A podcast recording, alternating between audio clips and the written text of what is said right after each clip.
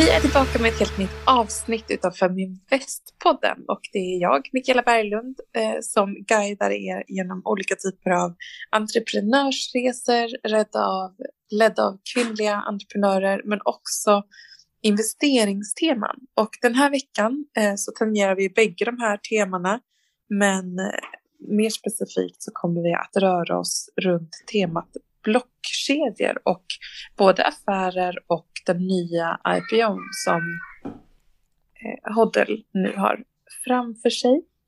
Hodl SPAC, kanske några av er känner till, är den första SPACen i Europa som riktar in sig på just blockkedjor. Och jag är själv delaktig, vilket jag vill kommunicera tidigt, som ordförande Eh, men det är inte jag som kommer hålla låda utan jag har bjudit in bolagets vd som heter Wahid Tosi. Välkommen Wahid till Femnäspodden.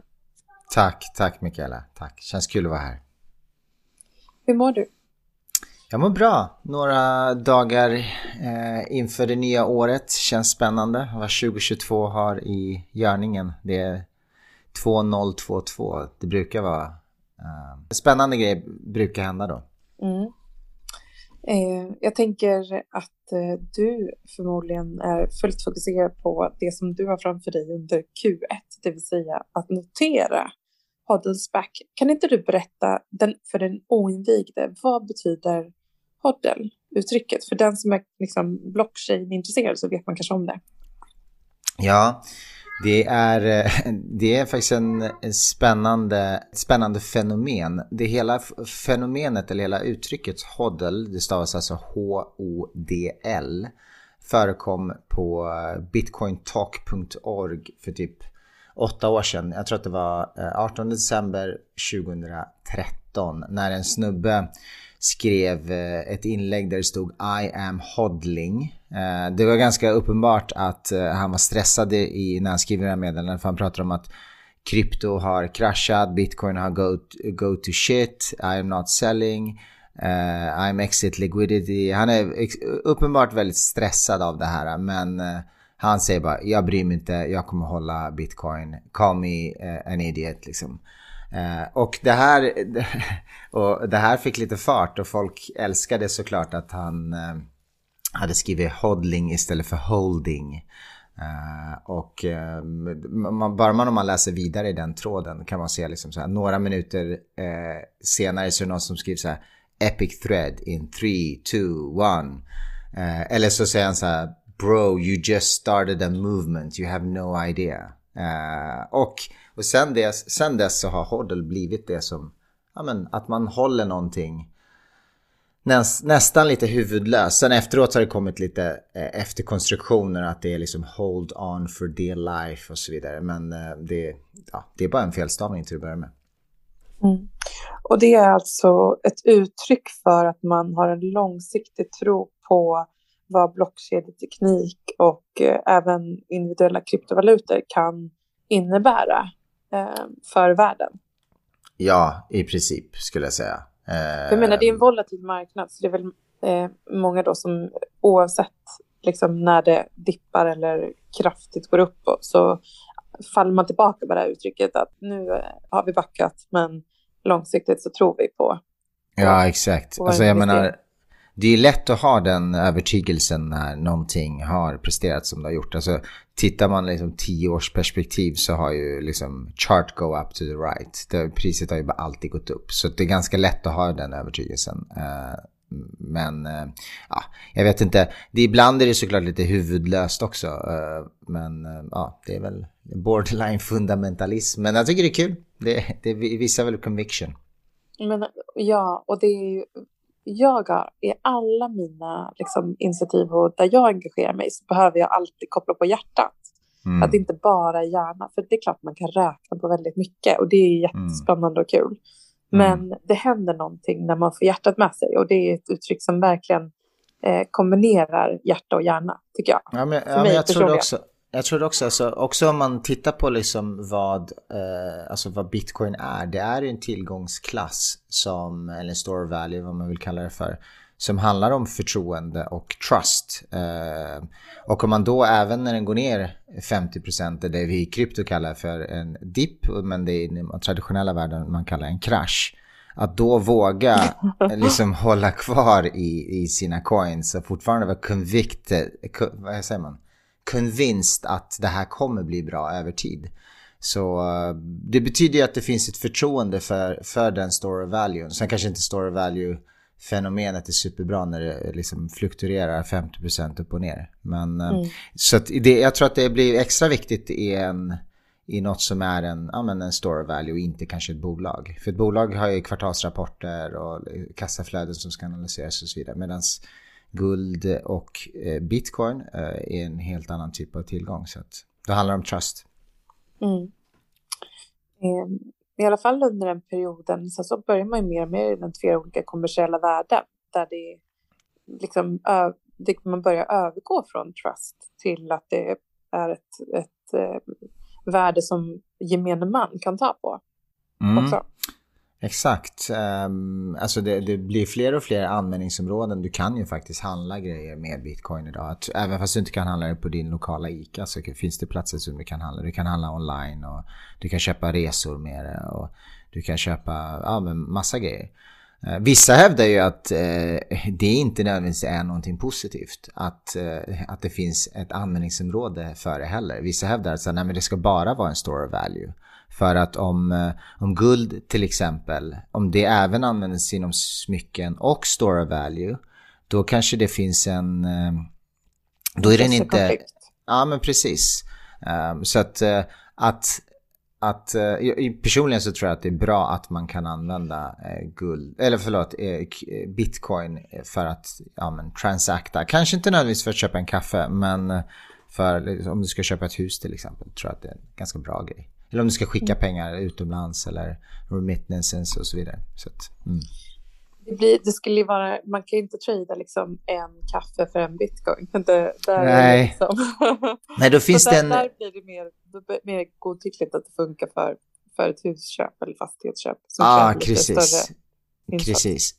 I, I Venezuela, eller förlåt, i El Salvador så har man nu infört bitcoin som eh, legal tender.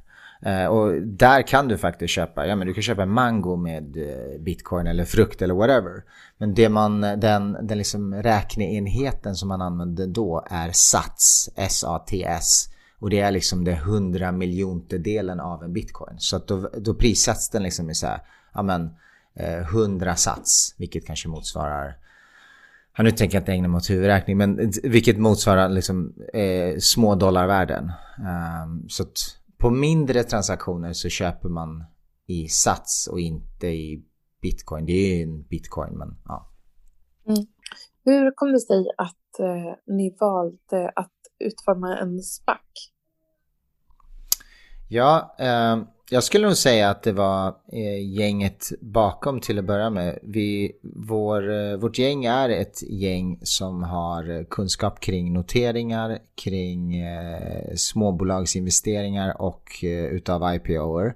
Å ena sidan. Å andra sidan så är vi, skulle jag säga, hyfsat eh, duktiga på blockkedjor och eh, utvärdera eh, blockkedjeföretag. För de utvärderas inte alltid på samma sätt som kanske ett eh, normalt fintechbolag eller webb 2-företag eh, utvärderas. Så att jag tror att vi, och vi inser att vi springer på massa människor hela dagarna som skulle eh, eventuellt mm, eh, gynnas av att finnas i en publikmiljö där de har tillgång till kapital ehm, och ja, kan legitimisera sin verksamhet av att vara noterade och publika med, med allt de gör. Så det var nog så vi resonerade.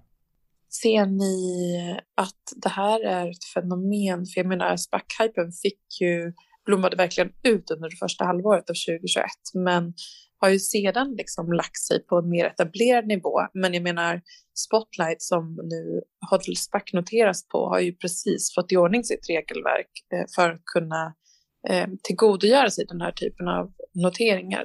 Eh, vad ser ni på fenomenet framåt? Eller du? Ja, alltså jag har faktiskt inte en, alltså jag vet att produkten, eh, alltså SPAC-produkten är intressant. Det är egentligen, alltså förkortningen är Special Purpose Acquisition eh, Company. Med andra ord, eh, du, du har en påse pengar, du är i en listad miljö, du går ut och så ska du köpa någonting som, som är värt ungefär eh, det, det din påse pengar är. Eh, så att, eh, och i det förvärvet så, så blir de eh, så kommer de in på börsen på ett lite mer förutsägbart sätt och ett lite mer kontrollerat sätt. Eh, och så förhoppningsvis så får de eh, den kunskapen som den spacken har med sig i, på sin resa också. Men jag, jag tror inte att spackar kommer försvinna. Det kommer alltid finnas pengar som, som inte vet vart de ska ta vägen. Um, idag så om man tittar på hur techbolag, om man tittar på Tesla, det är inte så att Tesla har några utdelningar utan de resonerar så här, vi, och det tror jag deras aktieägare gör också.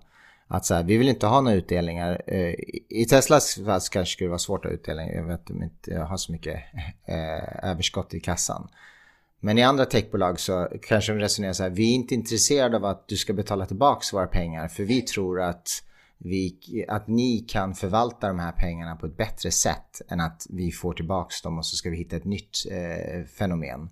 Så att, spacken är väl att man har lyft bort hela det resonemangen och, och säger istället så här, ja men här är eh, en skara människor som tror sig ha någon expertis inom ett område som jag kanske inte är lika duktig, alltså du som investerar är inte lika duktig på. Eh, jag eh, investerar i spacken, hoppas på att de hittar no någonting bra och skulle det vara så att jag inte tycker att det förvärvet de kommer göra inte är bra, då kan jag rösta, rösta nej på bolagsstämman och få tillbaks liksom det, det investerade beloppet. Så det finns en cappad nedsida i i vad en eh, SPAC är och, och en ganska stor uppsida förhoppningsvis. Um, mm. Att, mm.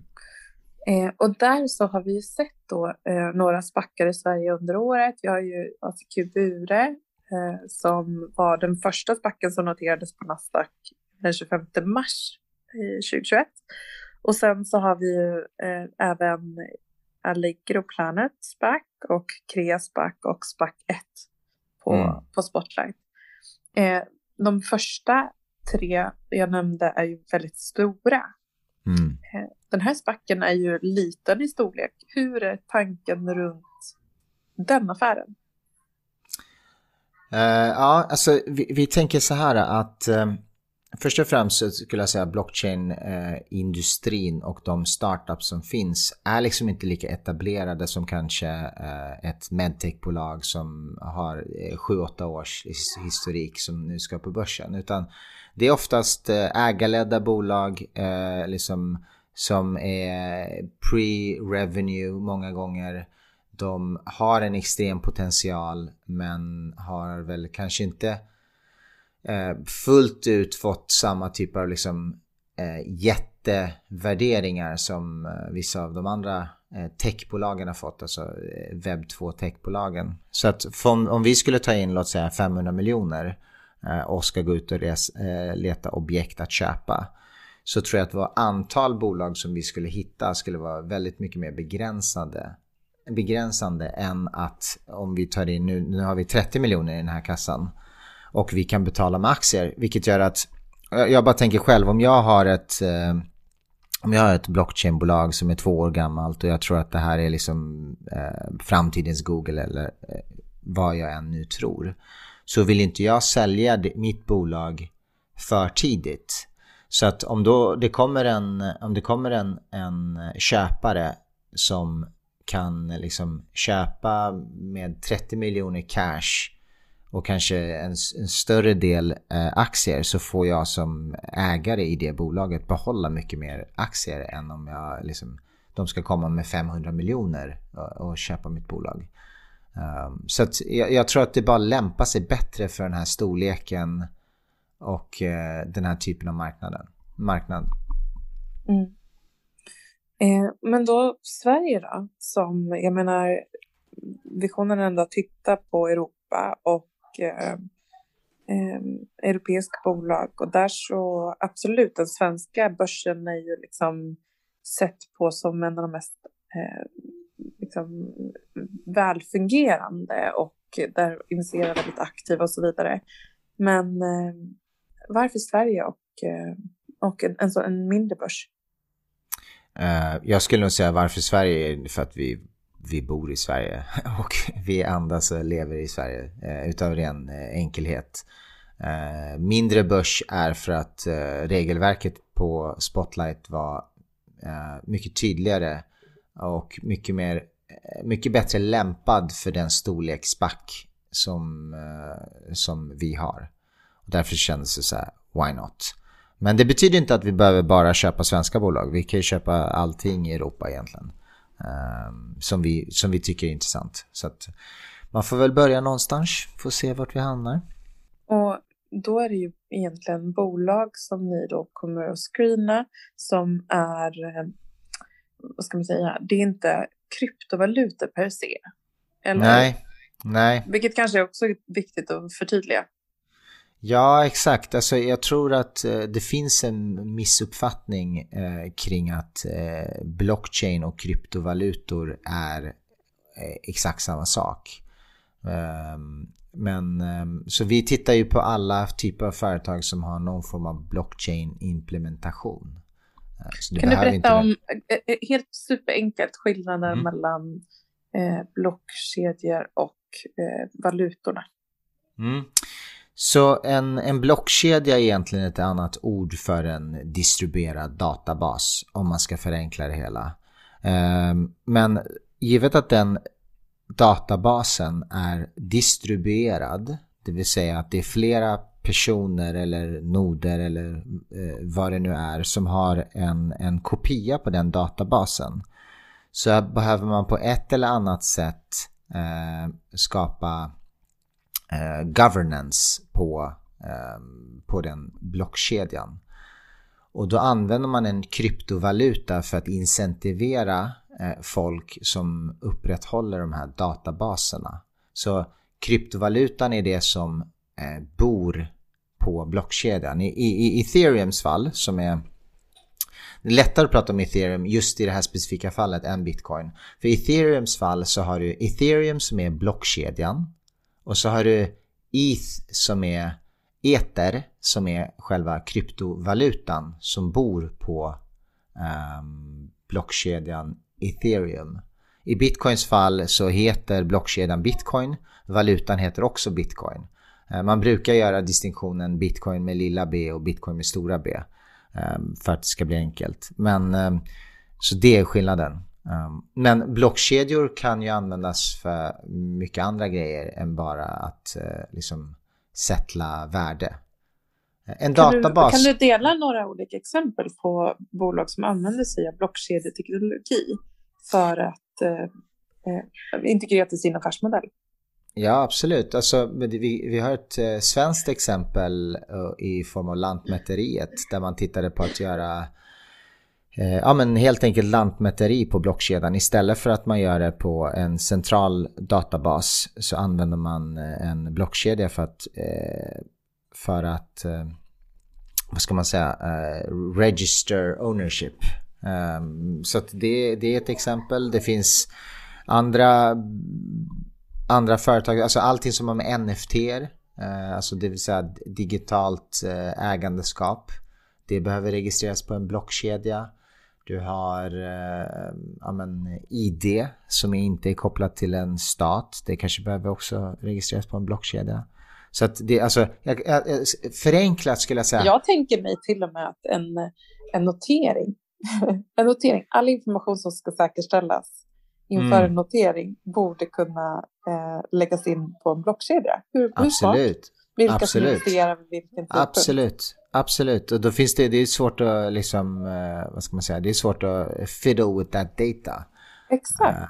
Um, ja, alltså, jag, uh, bara en sån sak som så här, insynsrapportering, vem köper, vem handlar, det, det görs ju väldigt bra för uh, blockkedjor. För då, mm. då går det inte, och alltså, även pressmeddelanden och man skulle kunna lägga upp massa grejer på blockkedjan som är publikt där alla får ta del av det samtidigt. Um, så att, och det tror jag, precis det kommer ju hända. Jag tror att till exempel ja, men de här PM-servicerna, Cision och så vidare, de kommer ju decentraliseras över tid. Eh, och eh, det är så mycket. Så jag, jag skulle nog säga så här, allt som egentligen berör en databas kan, liksom, eh, kan eh, blockchainifieras. Eh, inte för att det behöver göra det, men det kan göra det. Mer eller mindre. Eh, vi har varit inne på NFT, eh, då ägandeskap av liksom, digital materia. Eh, jag vet till exempel den första tweeten såldes ju och så vidare. Mm. Eh, som, alltså den första tweeten som någonsin har twittrats. På som Jack Dorsey eh, twittrade, exakt. Precis. Eh, Twitter.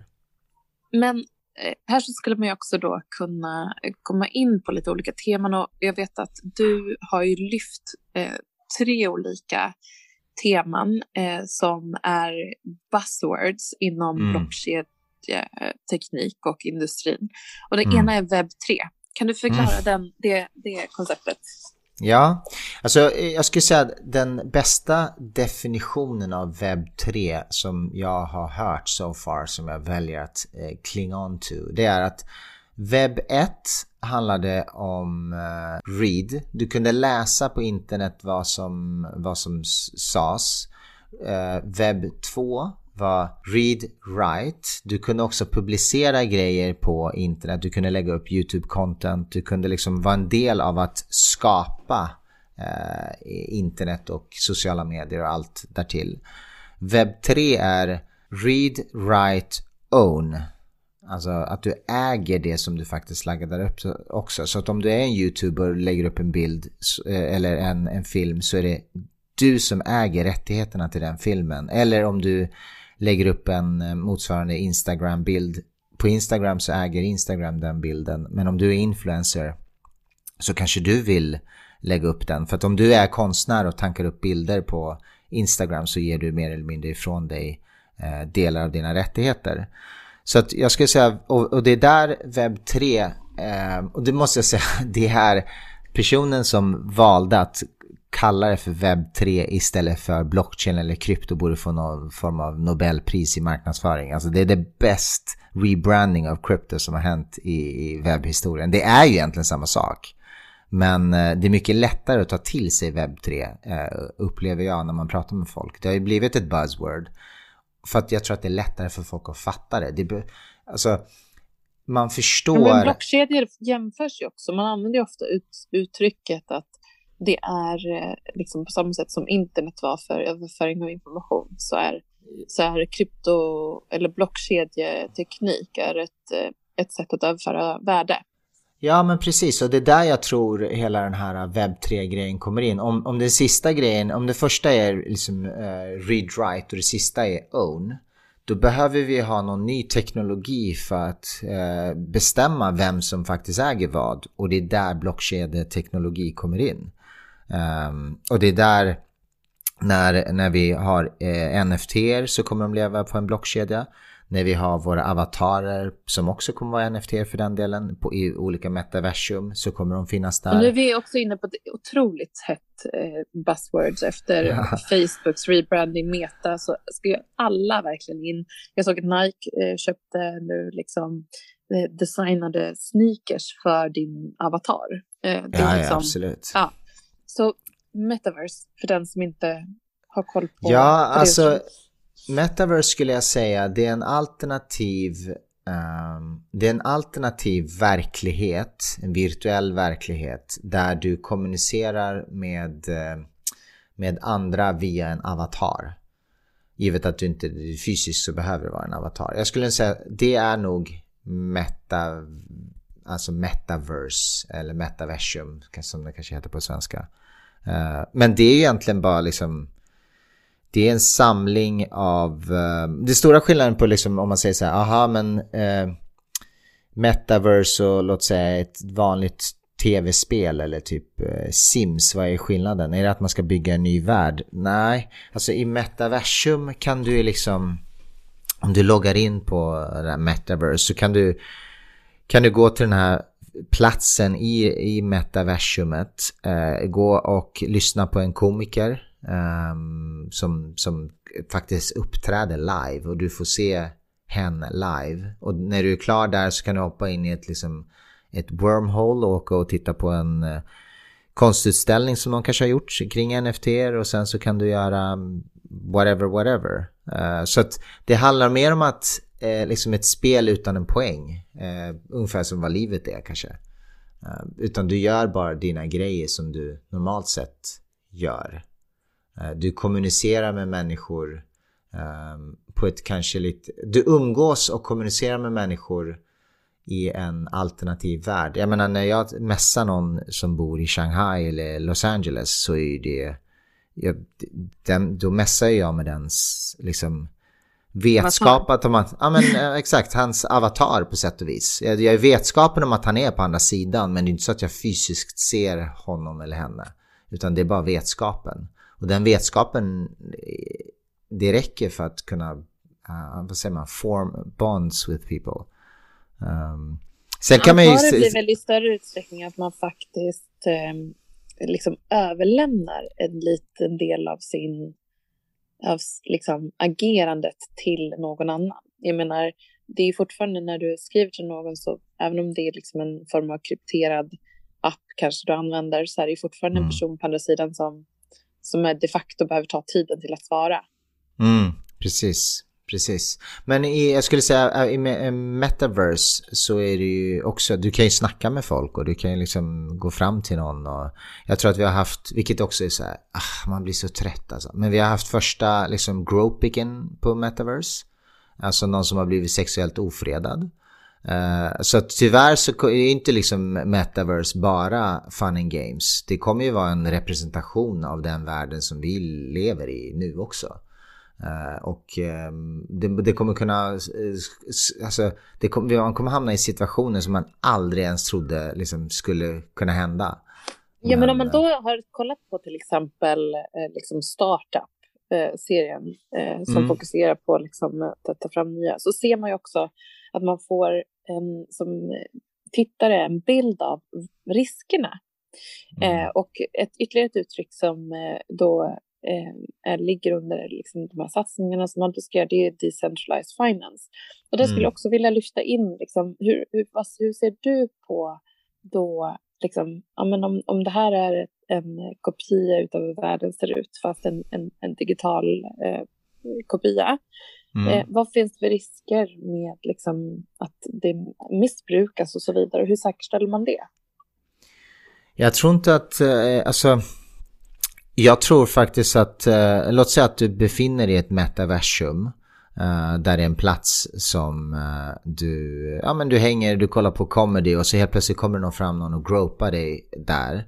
Då tror jag faktiskt konsensus i den gruppen kan vara att de faktiskt utesluter dig ur den platsen. De säger så här, sorry, vi, vi har inte, du kan inte göra så här.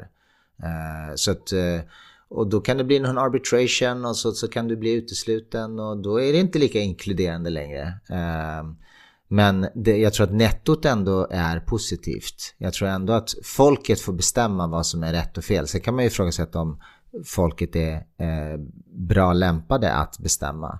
Men det kommer byggas fram nya governance-modeller som eh, hur man ska liksom, eh, hur sätter man förhållningsreglerna på den här platsen och hur säkerställer man att folk sköter sig och, och, och så vidare. Vad är, vad är okej, okay, vad är inte okej? Okay? Det kommer finnas olika platser med olika mycket nivåer av frihet. Precis så som länder har skapats idag så tror jag att eh, det kommer finnas liksom lo lokala variationer på något som påminner om lagstiftning. Um, och på så vis, och det tror jag folk kommer ta fram. Så det kommer mm. finnas en plats för alla. Ja, ungefär som internet är idag. Liksom. Det finns ju det finns alla möjliga olika typer av eh, subforum som du kan hänga på. Där vissa grejer eh, accepteras och andra grejer inte gör det. Så att, um, mm. Men ja, DeFi. Tema. Ja, DeFi. DeFi. Berätta. Ja, alltså, finance. Precis, DeFi tror jag är, alltså om man tittar på det systemet som vi har idag, som, alltså det banksystemet som vi har idag, det är ju skapat för, vadå, eh, tre generationer sedan. Det är liksom ett, en produkt av post-war, det är liksom andra världskrig-produkt. Och eh, jag tror inte det finns en, jag tror inte det är en tillfällighet att du har hela det här fenomenet, liksom, vad, vad säger man, uh, uh, det är typ skapa ärva, fördärva. Nej, vad är det? F förädla, eh, ärva och fördärva. Och i tre generationer så är någonting slut. Och jag tror att i det här, eh, eh, i det här specifika exemplet så tror jag faktiskt att DeFi är här för att ersätta det nuvarande banksystemet som vi har. Jag tror inte att DeFi, alltså Decentralized Finance, kommer vara eh, väldigt olik eh, den, låt säga bankupplevelse man har idag i frontend. Jag tror fortfarande att UXI, U, UXI, UI på lokal nivå kommer vara eh, liksom optimerad för liksom, vad ska man säga, bekväma användare. Liksom, jag menar, om du tappar bort ditt lösenord så kommer du kunna få tillbaka det. Du kommer kunna ha support i ditt egna språk och så vidare. Och så vidare. Men jag tror att DeFi i sig kommer vara som, en, en, som ett globalt sediment layer där som, som är betydligt mer demokratiserat och där liksom lokala banker och lokala, inte ens banker, lokala eh, liksom eh, mindre företag kommer ha access till global liquidity och global eh, globala produkter som kanske annars liksom JP Morgan och dess like skulle ha. Så att jag tror att DeFi det kommer disrupta ordentligt. Uh, ja, även det mm. kommer vara... Liksom... Även om det kanske kommer ta tid. Jag menar, vi, det är Absolut. väldigt invecklat. Det finansiella systemet idag är ju väldigt intertwined med eh, liksom centralbankernas eh, arbete och de man, mm. de man hjälps åt.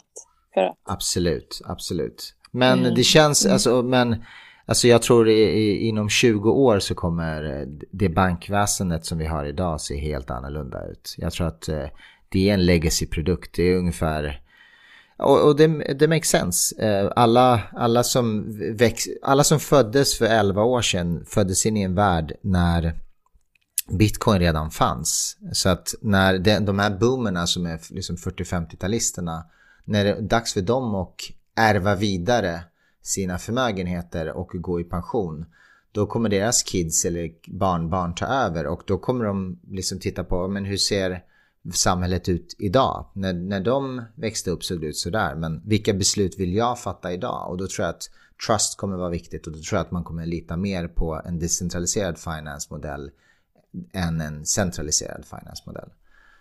Att, mm. Men du, vad spännande. Eh, här ska man kunna prata om hur länge som helst. Men Hodel då? Vad kan man följa Hodel framåt? Nej men eh, är det väl bara kika Twitter, eh, kika på ja, men, svensk media. Uh, man kan teckna den 27 december öppnar vi upp för teckning i, i två veckor uh, tills den 13. Så där kan man teckna på Avanza Nordnet. Um, om det är så att man känner att man vill teckna men man, man bör ju veta att det är alltid risk och det är alltid allt, du vet, alla de här disclaimersarna som finns. Jag tycker man mm. ska läsa på lite grann innan man faktiskt går för, för att man ska teckna. Läs mm. lite grann och förstå liksom grunderna. Annars är det ingen idé att bara slänga pengar på någonting. Det känns dumt tycker jag. Mm, och ställ frågor.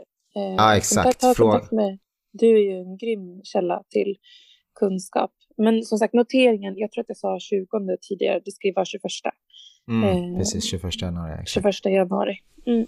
Ja, så det ska bli kul och eh, ja, det ska bli spännande att se hur marknaden tar emot det. Men eh, ja, det, det, stora arbetet börjar ju när vi faktiskt köper någonting. Mm, just det. Ja, men du, tack så jättemycket för att du var med i podden idag eh, och tack lycka själv. till framåt och tack för att du utbildar lite i de här olika temana som vi ser överallt i media idag. Absolut. Men som är, kan vara svåra att navigera. Så att ni mm, som jag... lyssnar, in och, och följ Vahid. Jag vet att han har, har ett Twitterkonto och, och ja, ställ frågor till honom direkt om det är så. Mm. Mm. Eh, och till mig också så vidarebefordrar jag det såklart. Och jag skulle bara säga, om man känner att man ändå inte fattar någonting så är det inte konstigt. Jag skulle nog säga att man skulle behöva liksom ett fullt avsnitt per område, per NFT, per DeFi, per metaverse, per blockchain, per krypto. Så att om man känner så här, ja men jag är inte klokare efter det här så är inte det så konstigt. Ehm, det här är bara liksom skrapa på ytan. Men det finns en bok man kan eh, köpa som heter The Bitcoin Standard som jag tycker är en bra bok för att bli liksom orange pilled och, och ta ett första kliv in i eh, den världen. Som också handlar om liksom vad är pengar och liksom vad är historiken kring pengar och så vidare. Den, det, det kan vara ett bra, ett bra tips att börja någonstans. Kul! Roligt att börja året med en ny bok också. Exakt. Det här är den första podden som sänds för FM Väst i 2022. Eh, så spännande vad som händer på börsen framåt och eh, eh jag ser såklart fram emot eh, Hoddles eh, eh, listning i kommande veckor. Eh, det vill jag inte sticka under stol med i och med att jag eh, är, sitter med i styrelsen. Men eh, det är spännande att se vad som händer med alla de här olika fenomenen som nu sakta mm. men säkert närmar sig liksom den normala världen märker man ju väldigt tydligt. Och när till och med en sån superkommersiell plattform som Facebook som har byggt hela sitt DNA på att det ska vara enkelt för gemene kvinna och man att liksom göra, få lite entertainment och att de ska tjäna pengar på att du underhåller dig digitalt. När de tar kliv och alla försöker nu liksom följa med, då inser man att det här är nog närmare än vad man tror. Mm, kan bara hålla med. Tack, ja, tack Vahid. Eh, ta hand om dig eh, så eh, får ni ställa frågor vidare på sociala medier och så vidare. Tack själv. Tack själv. Tack för att jag fick vara med.